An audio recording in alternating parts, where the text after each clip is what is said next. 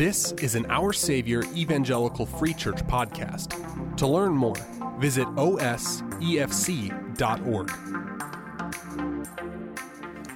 If you have your Bible, open it to Colossians chapter 3. Colossians chapter 3.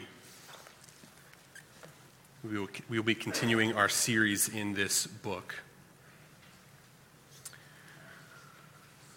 First, let me pray for us. Father, I ask now as we turn our attention specifically to your word, that your spirit would speak to our hearts and to our minds. It might illuminate these words on a page, and we might hear your voice. We might see your goodness, and we might rejoice in your work. I ask if there's anything that we hear during this time that is not your voice, it would be quickly forgotten. And what is carried out of this room is your word. Pray this in Jesus' name. Amen. So, like I said, if you have a Bible, open it to Colossians chapter 3. We'll be starting in verse 15 this morning. And so, we've been in Colossians chapter 3 for a few weeks now. And so, just as a matter of review, we, we need to re- remember that Colossians chapter 3 is just an explanation of all of the implications from what Paul said in Colossians chapter 1 and 2. So, if we can remember back to when we started this series, all the way in the beginning of the letter, Paul articulates some of the most weighty and glorious truths in the entire universe. We see the supremacy of Jesus that he's the image of the invisible God who stands preeminent with authority above everyone and everything else. And we know that when we read about Jesus in the Gospels, we're not just reading about a Jewish carpenter who came and spoke some words from God, but rather we are seeing the Word of God Himself the God who made the universe and everything in it. God was invisible and unseen in the world, but then through Jesus became visible, knowable. Paul goes on to explain that we were dead in our sin, living as enemies of God. But Jesus, when he came and appeared before us, worked on our behalf to defeat sin and death that we might be given new life. That's Colossians 1 and 2. Christ is preeminent above all, and by his sacrifice, you who were spiritually dead can be made alive. Chapter 3 then goes on to lay out all the ways that these glorious truths change our lives. We set our minds on things above. We put off our old sinful ways and we put on God's way of living because we're new creations. But even in this new life, what we will shortly find is that there's still challenges that come up against us. And so, if you followed Christ for any length of time, you will know that on the one hand, you can hold to the glorious truth of Scripture that you're a new creation and God is transforming you and working in you through His Spirit. But in the other hand, you can acknowledge that life remains difficult and even though you are in a process of transformation, sometimes we don't want to be transformed.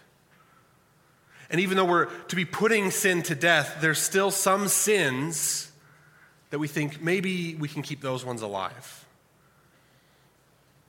And so, whether it's temptation in our life or things outside of our life, what we'll quickly find out is that even though God has done all of this powerful work in creation and in our lives to bring us to life, to bring us into his family, there's still challenges that will come up against us that will try to undermine our faith and undermine our community as a family of faith.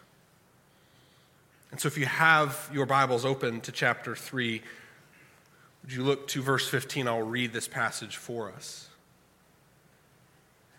Verse 15 Let the peace of Christ rule in your hearts, to which indeed you are called in one body and be thankful. Let the word of Christ dwell in you richly, teaching and admonishing one another in all wisdom, singing psalms and hymns and spiritual songs with thankfulness in your hearts to God.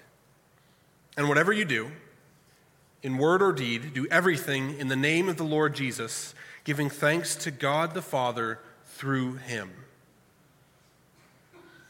If you look back through chapter 3, what you'll find is that Paul gives command after command to the Colossian Christians. Whenever we study the Bible, we often call these words imperatives. It's a verb that's an action that you're supposed to take. So here he gives several imperatives. Let the peace of Christ rule in your hearts. Let the word of Christ dwell in you richly. Chapter 3, if you look back and reread it, you'll find these imperative commands all over where Paul has laid out who we are in Christ, but now tells us all the entailments that come with being in Christ. And sometimes, as evangelicals, we can struggle with commands from Scripture because we're so cautious of legalism. We're cautious of religion becoming a list of do's and don'ts and commands and rules I have to follow because we understand that we're saved through grace and that it isn't any of the actions that we take that can save us. It's not any of our own work that brings us into God's family, and so we're always cautious whenever we're told something that we have to do because of our faith. But when we read Scripture, we learn quickly that once you are made alive by God, it doesn't mean that there's no action left for you to take. None of your works saved you to bring you into God's family, but once you're brought into God's family, God has prepared works for you to do. And so it's natural that when we read the Bible, we would see these imperatives, these commands all throughout the Scriptures. And Paul gives us several imperatives here in this passage to address some of the challenges that we will come up against as we pursue Christ both individually, but also pursue Christ as a family of brothers and sisters. So I want us to look at these challenges, to heed Paul's exhortations to us, that we might be able to live out into the fullness of who God has made us when He made us alive through Jesus Christ. So, the first challenge that we see to the Christian life in this passage is this that even though we've been made alive in Christ, even though we're a new creation, we are still tempted to sin. If you look verse 15, the first imperative, let the peace of Christ rule in your hearts, to which indeed you are called in one body. When Christ calls a person to new life, every part of them is changed. The language of death to life isn't just figurative, trying to illustrate the drastic change, it's literal, a literal statement of your spiritual condition. Once dead, now alive. That's how big the change in you is when you come to Christ. You're dead in your sins. God gives you life, and then He gives you His Holy Spirit to guide you, to comfort you, to transform you. He broke your bondage to the sin that held you in chains. He washed you and purified you through the blood of Jesus Christ. Every part of who you are is changed when you are made alive in Christ. But for all that miraculous work that God did in us and for all that He continues to do in us, we still feel that tug of temptation to sin we still feel that tug to pursue our own desires and to set our own agenda for our life. Even though we've been made alive in Jesus, sin can still look enticing. And what we're doing when we're tempted and then we give into that temptation is that we're questioning what should really be ruling on the throne in our hearts. And we're asking, should Jesus and his peace be ruling here? Or maybe it should be something else, some of the other chaos that we've tried before. And temptation to the Christian is an audition by the things of this world for who or what else might be able to sit on the throne in your heart. And so temptations will come up and try to convince you that this sin or this course of action or this way of thinking, this is what should be ruling your life. You should be pursuing financial security. You should be pursuing fame. You should be pursuing comfort. That's what should be ruling in your heart and in your life. So then we have to ask ourselves should we let those things rule our life like they once did? Should we let money rule in our hearts and become the motivation and driving factor behind what we do? Should we let anger rule in our hearts? Should we let lust rule in our hearts? Paul has already told us put off the old self. Those were all the old ways you used to live. We're to put those things off if you've been raised with Christ. And now instead, let the peace of Christ rule in your heart. So, just because you've been made alive with Christ doesn't mean that temptation won't still call out to you and try to convince you that living apart from God's way is the better way. So, Paul is clear. Daily remind yourself that the peace of Christ is what should rule in your heart. That every other ambition, every other goal should be dethroned until your life pursues Christ alone. Temptation auditions to say that it belongs, this sin belongs at the center of your heart, and Paul says, let the peace of Christ be there instead. And this peace that he mentioned has multiple dimensions. When we mention the peace of Christ, there's so much wrapped up into just those three words. a couple of the dimensions we see. First, peace with Christ means peace with God. In Romans 8, Paul writes to the Romans and says that those who God predestined, he called, which is the same language he used here in Colossians of calling. But then those that he called, he also justified, and those whom he justified, God also glorified. We were enemies of God. When he deserved our worship, we sought to worship ourselves instead.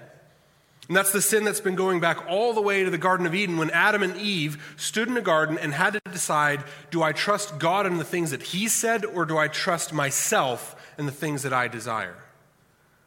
And the serpent gave them that temptation that they could be just like God, they could be their own God, worthy of worship. And so that's who we were. But God intervened. He predestined us for adoption, and having predestined us, He then called us to himself and he justified us through the work of Jesus, and now he's working to display his glory in your new life. Your relationship with God used to be that of a fugitive versus a judge, running away, trying to escape the wrath that you rightfully deserve for your wrongdoing. But now, your relationship is that of a loving father and his child. Because of Christ's work, we have peace with God. Jesus brings peace between you and God.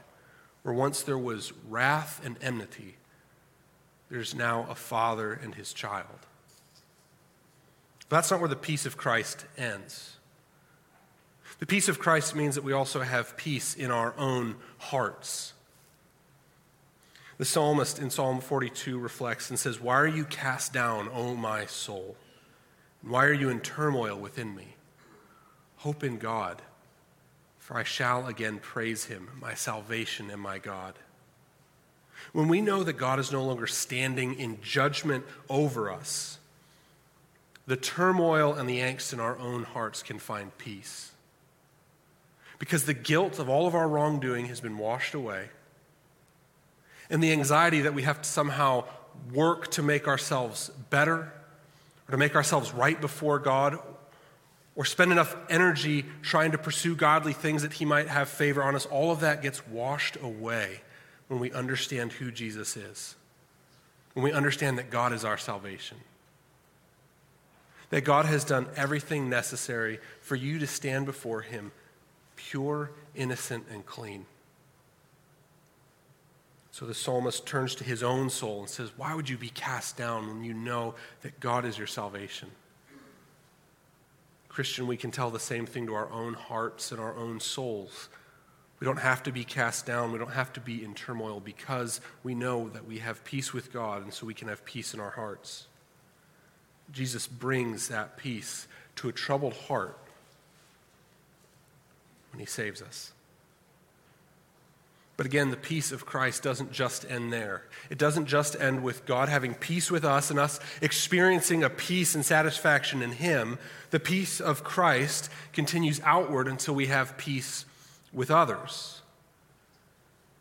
In a passage very similar to this, in Ephesians, Paul says this For he himself, that is Jesus, is our peace, who made us both one and who has broken down in his flesh the dividing wall of hostility by abolishing the law of commandments expressed in ordinances, that he might create in himself one new man in place of the two, so making peace, and might reconcile us both to God in one body through the cross thereby killing the hostility. And he came, that is Jesus, and preached peace to you who were far off, and peace to those who were near, for through him we both have access in one spirit to the Father. In this particular passage, Paul is looking at division that rises up between Jews and Gentiles, Jews who have a long historical claim to being the people of God and Gentiles who at that time had a fairly new claim to being the people of God. And Paul says to them both that through Jesus they can have peace with one another. That because they enjoy peace with God, they now can enjoy peace as God's children with one another. That whatever divisions might have risen up against them, that whatever things might have come and tried to steal away their unity have been done away with because they now all belong to the family of God. And the same thing holds true for us today. For all who are in Christ, we now have peace not just with God, but with all of God's children as well. One of the miracles of the church, and by that I mean the whole church throughout all of the globe, throughout all of time, one of the miracles of the church is that God has brought together people who have no earthly business being together, and He's made us family. The cross of Jesus has not just brought peace and unity with God, it's brought peace and unity with Christians. And it's so easy for us to forget the unity that we share as believers. The most fundamental thing about us is that we've been made alive in Christ. But we're so quick to forget that and to look at secondary things to raise up divisions between our brothers and sisters and ourselves. So we have to remember constantly God has called us all out of sins. God has called us all out of the places we were and the places we came from, and He's called us all together into one Lord, one faith, one baptism. And that because of that, no matter who we are today, no matter who we are in this room, no matter who we agree and disagree with about different things in this world, for all who are in Christ, we are joined together as family and we will be family forever into eternity. We are able to have peace with one another because of what God has done in all of our lives together. So, when a Christian brother or sister sins against you, there can be real reconciliation because we can forgive one another much when all of us know that we've been forgiven infinitely more by God. And so we can have the capacity to time and time again forgive one another and experience forgiveness from one another because we know that God has taken away all sins and that all the things that we have done to sin against one another have ultimately been a sin against God Himself, and He's forgiven us for that. So we now have the space to forgive one another and live in unity.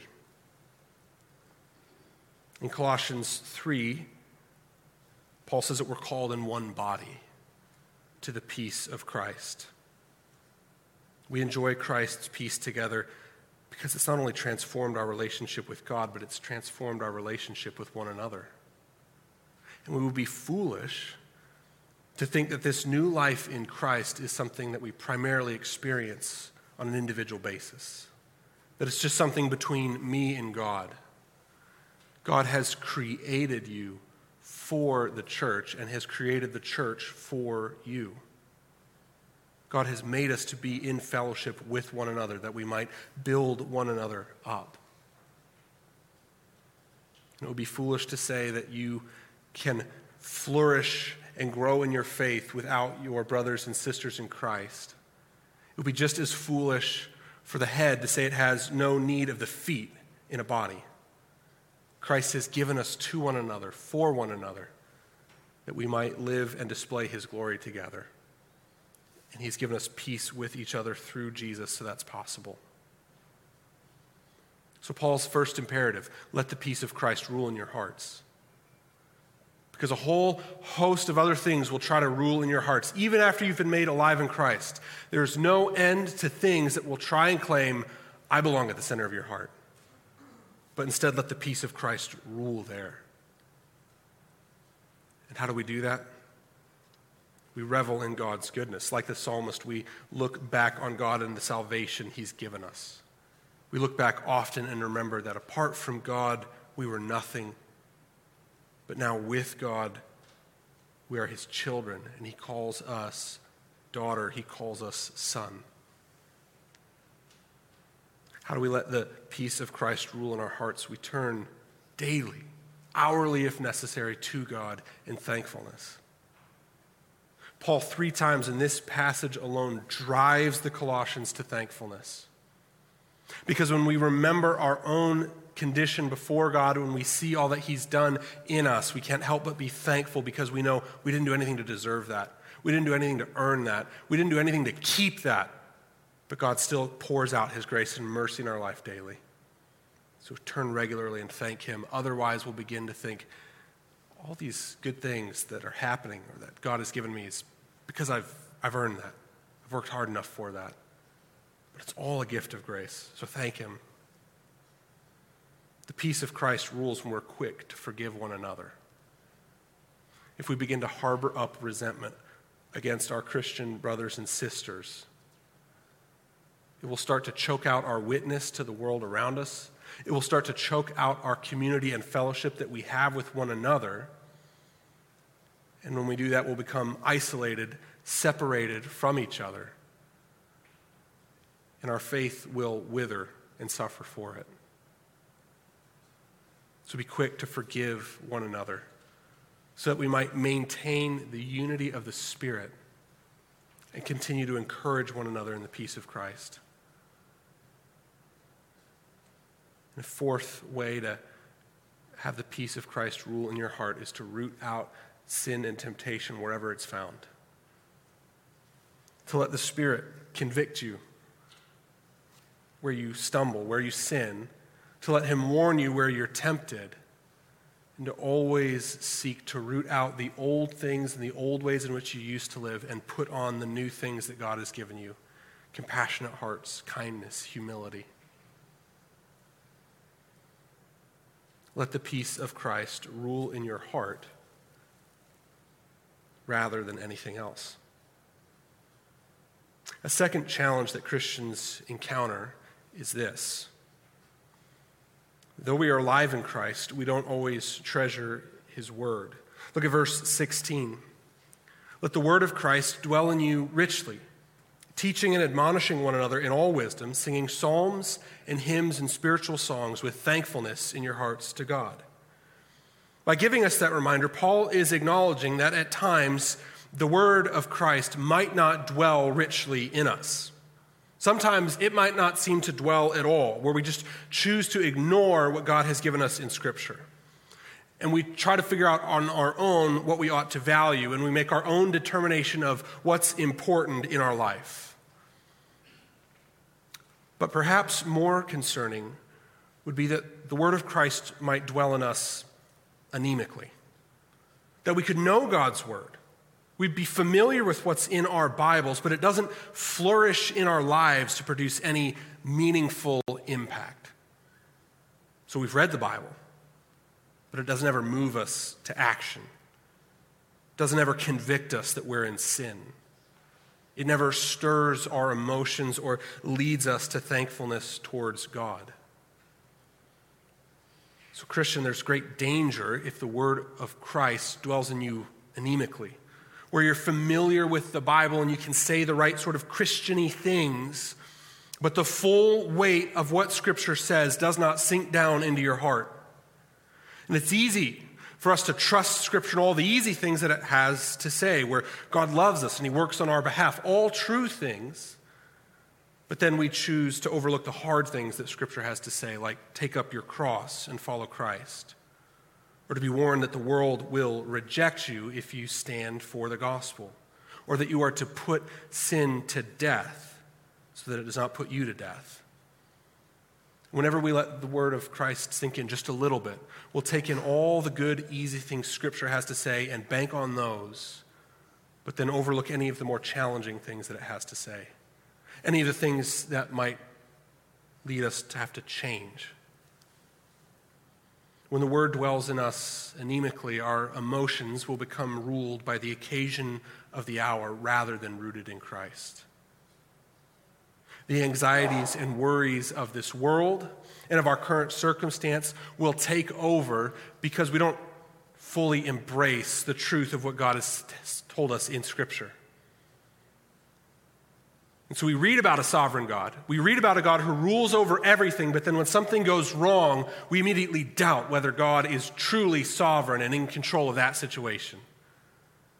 And when that happens, we're suddenly subject just to wherever our emotions and anxieties take us.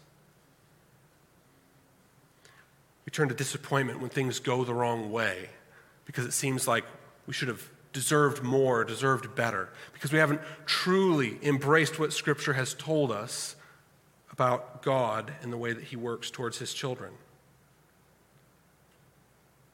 And so it is of concern for us to not have the word of Christ dwelling in us at all, but it might be more concerning if we're familiar with the Bible, but we have not let its full weight sink down into our hearts. When we've gotten just enough Bible to think, I'm good, but not enough of God's word for it to continue to work in us, to transform us more and more into the image of His Son. That's not the way that God intended us to live our new lives in Christ. The word should dwell richly in us. He's given us Christ, He's given us His word that it might dwell richly, that we might continually taste and see God's goodness, that we might continually rejoice in God, whether things go well for us or whether things go poorly for us. He's given us His word so that we might encourage one another and build one another up to love and to good works that we might be able to continue to challenge one another to see more of God and who He is. He has given His word that it might dwell in us and bear a fruit that shows the treasure of His goodness in our lives. So, Paul's exhortation let the word of Christ dwell richly in you. And there's three examples he gives of how that plays out. Look again at verse 16. When the word of Christ dwells richly, we're to teach and admonish one another. Again, Paul's not just concerned with individual Christians, but also Christians in a community of faith. And when we know God's word, when we soak in God's word, there will be times that we can help other believers understand God's word better. And there will also be times when we see a brother or a sister, a dear friend in error or in sin we need to bring the Word of God into that situation. We, not, we, need, we need to not be scared of what that might do to the relationship because we know that God's Word is true. And it's worth pursuing with our whole life to live how God would have us. So when a brother or sister is in sin, we sometimes come alongside to gently admonish, to use the word of Christ to help correct them that we might see them restored. When the word dwells richly in us, we sing with one another. It's what we just did 15 minutes ago. We sang together as an overflow of what's happening inside of us. The singing that Paul's talking about here with psalms and hymns and spiritual songs is an expression of what our minds are thinking on and our hearts are treasuring. And so, hopefully, when we come into this room, this isn't the only time we find ourselves moved to singing throughout the week. Because when we spend time in God's Word and we see all that He's done, how can you not help but sing at His goodness? How can you not help but proclaim His glory? And when we come into this room, my hope is that our time in song is just an overflow of what's been happening throughout the week. We can't help but sing when we're with one another because of God's goodness to us. Third way that the word dwells richly is again in thankfulness. With thankfulness in our hearts to God, we thank God for one another. We thank God with one another for the things that He has done for us. When the word of Christ dwells richly in us, again, we are moved to awe and thankfulness. How undeserving we are, but how good God is to us. So, what happens when the word doesn't dwell richly in us? How do we get out of that place? First, I would say this Christian, don't be discouraged. Every follower of Christ goes through highs and lows, where at one time, being with God and reading His Word will be the number one priority on your mind, will be the sweetest thing you can think of and the thing you rush to every day.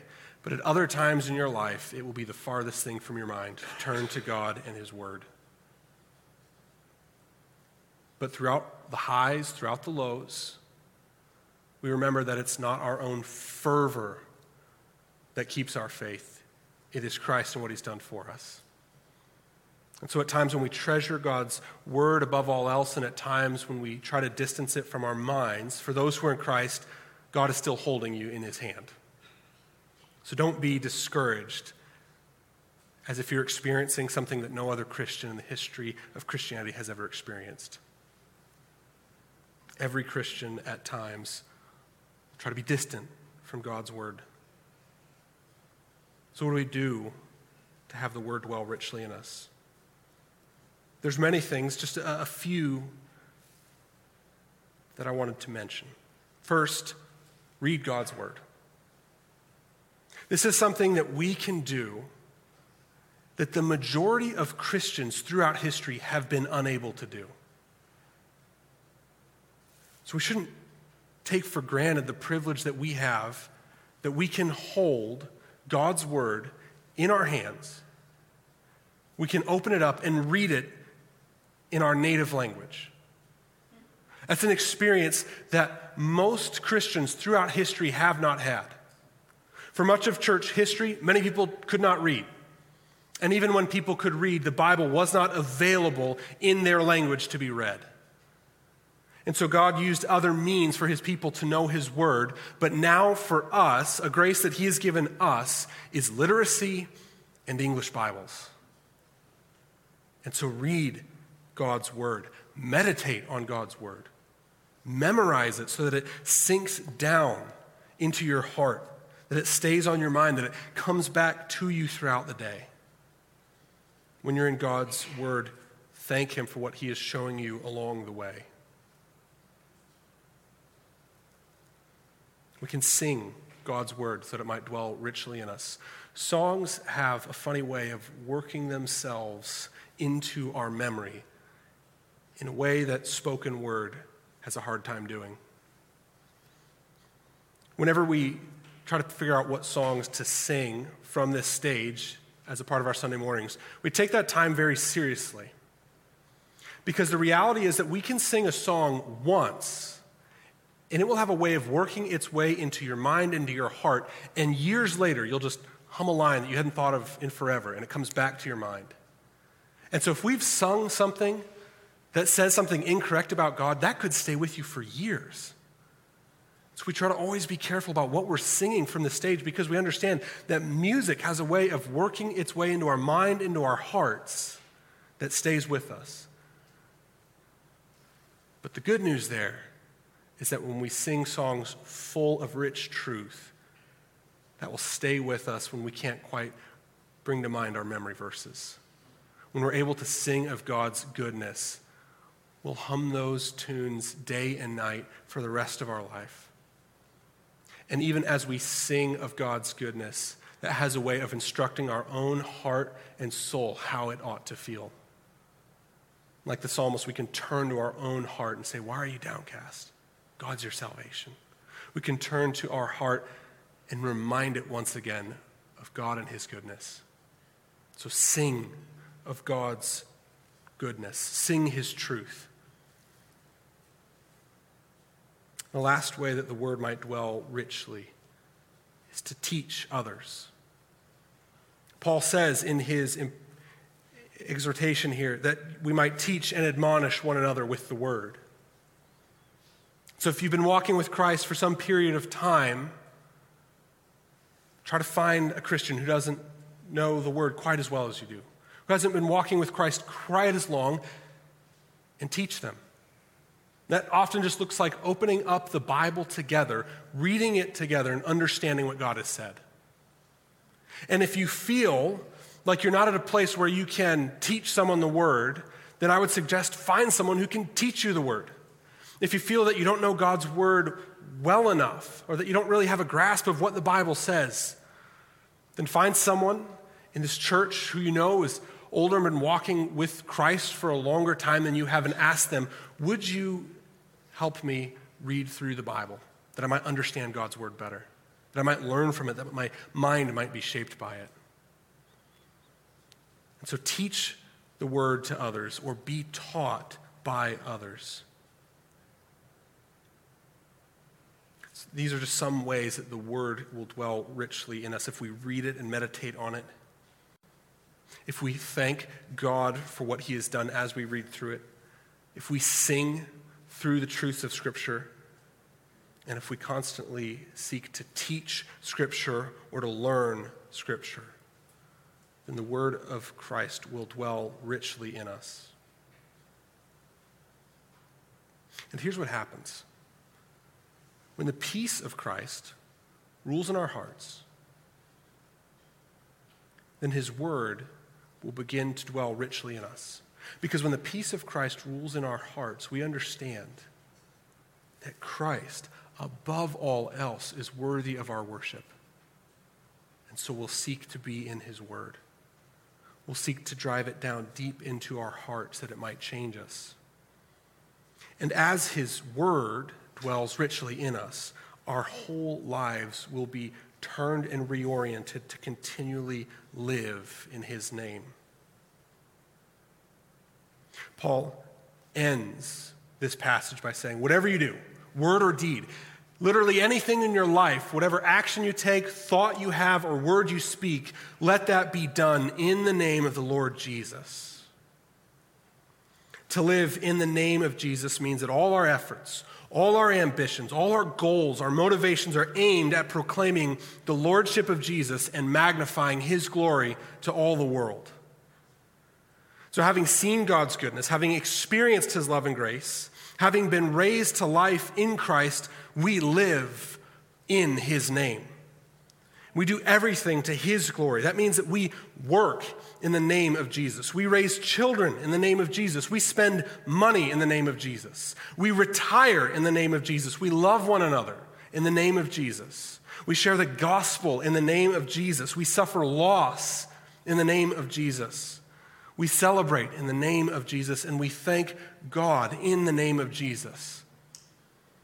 If we have been raised with Christ, we do all things in the name of Christ. Would you pray with me? Father, thank you for Paul's exhortations to us. I ask that the peace of Christ would rule in our hearts. And that as temptation comes and tries to audition other kings for the throne in our hearts, we would continue to cling to Christ. I ask that your word might dwell richly in us, producing fruit, and that in all things we might live in your name. Pray this in Jesus' name. Amen. Our Savior is a congregation located in Wheeling, Illinois. Our vision can be summed up in four words building community, bringing Christ. To learn more about this vision and our hope for our neighborhood, visit us online at osefc.org.